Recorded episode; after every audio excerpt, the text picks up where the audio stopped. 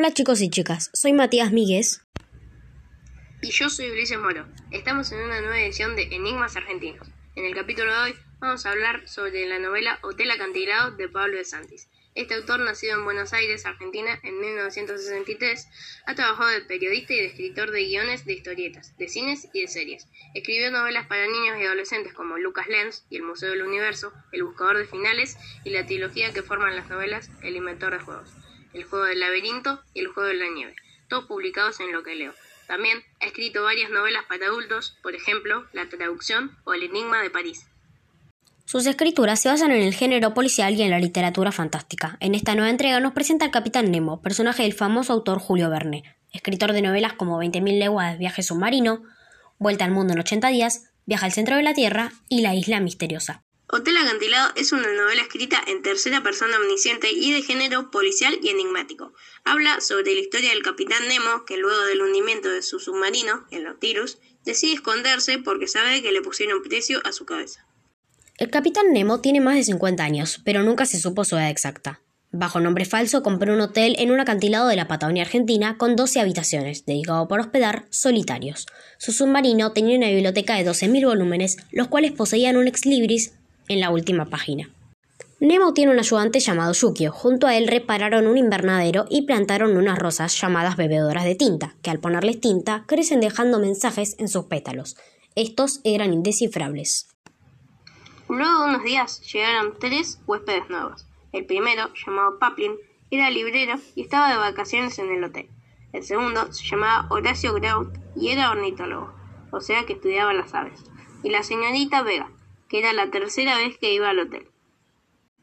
Durante la cena, cada huésped, incluyendo también el capitán Nemo, contó el porqué de su llegada al hotel. Nemo dijo que cuando era capitán de barco vio ese hotel casi destruido, entonces decidió que cuando dejara de navegar lo compraría. Y así fue. Paplin dijo que un socio de su librería le dio la extraña lista de libros de Basilio Timo, que hasta ahora era la identidad secreta del capitán Nemo, y pensó que lo quería conocer. Grout dijo que como es ornitólogo fue a observar las aves del lugar. La señorita Vega dijo que era inglesa y su esposo era un pianista de Buenos Aires, que murió hace cinco años y ella vino a arreglar unas cosas de su herencia. Y fue tres veces porque cuando era niña le parecía que Sudamérica era una isla mágica. Unos días después, Nemo vio a Vega leyendo un libro y después de hablar un rato decidió mostrarle su invernadero.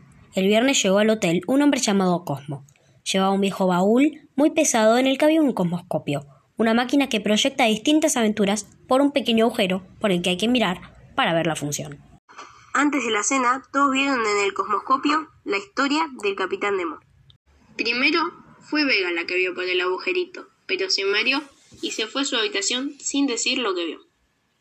Luego fue Paplin, quien vio el triste final del Nautilus. Al dejar de ver el cosmoscopio, tenía los ojos enrojecidos. El último fue Grout, que estuvo tratando de averiguar cómo andaba la máquina en vez de ver la historia. Después fue Yukio y se asustó por lo que le pasó a su capitán en la historia. Y para que no descubran la verdad sobre la falsa identidad de Nemo, dijo que vio al Nautilus navegando en la superficie a 30 millas de la costa china. Luego de la cena, Nemo se sentó frente al cosmoscopio, miró por el agujero y felicitó a Cosmo porque su invento era muy prodigioso. Vega le interrumpió y le preguntó si vio el odio por toda la humanidad en sus ojos, y él respondió que vio sus dudas, su cansancio y su soledad. Yukio estaba nervioso porque pensaba que le iba a pasar algo malo a su capitán, y recordó que su madre decía que si pones algas en las puertas y ventanas, los fantasmas no pueden entrar. Entonces, Yukio agarró un puñado de algas y lo puso en las puertas y ventanas de todo el hotel.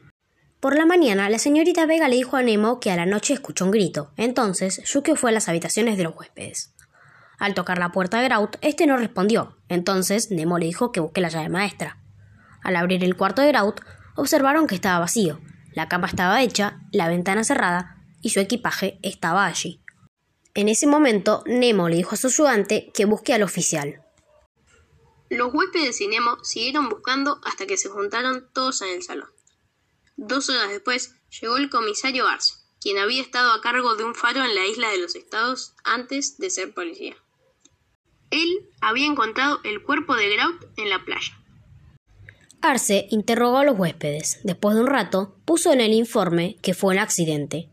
Nemo veía muy convencidos a los huéspedes con esta decisión. Pensó en decir la verdad sobre su nombre. Luego se fue al invernadero y encontró en una de las bebedoras de tinta su nombre escrito repetidas veces. Durante la cena, Nemo le dice a los huéspedes la verdad sobre su nombre y les preguntó quiénes eran ellos realmente, ya que lo que habían dicho antes sobre sus identidades era falso. Cosmo quería mostrarle su vida. Paplin quería salvar su vida. Y la señorita Vega iba a matarlo. Al final sabemos lo que pasó con Grout. Él había intentado matar a Nemo, pero la puerta de su cuarto estaba cerrada. Entonces fue por la cornisa y pisó las algas que había puesto Yukio, cayendo del acantilado. Yukio quería escapar del hotel ya que se sentía culpable por la muerte de Grout. Nemo fue a buscar a Yukio, que se había intentado escapar por el mar, y fueron juntos al hotel. El viernes, Paplin y Cosmo se fueron del hotel, mientras que la señorita Vega se quedó. Nemo sentía amor por Vega, el mar por el cual nunca se había aventurado. Muchas gracias por escuchar y nos vemos en otro capítulo de Enigmas Argentinos.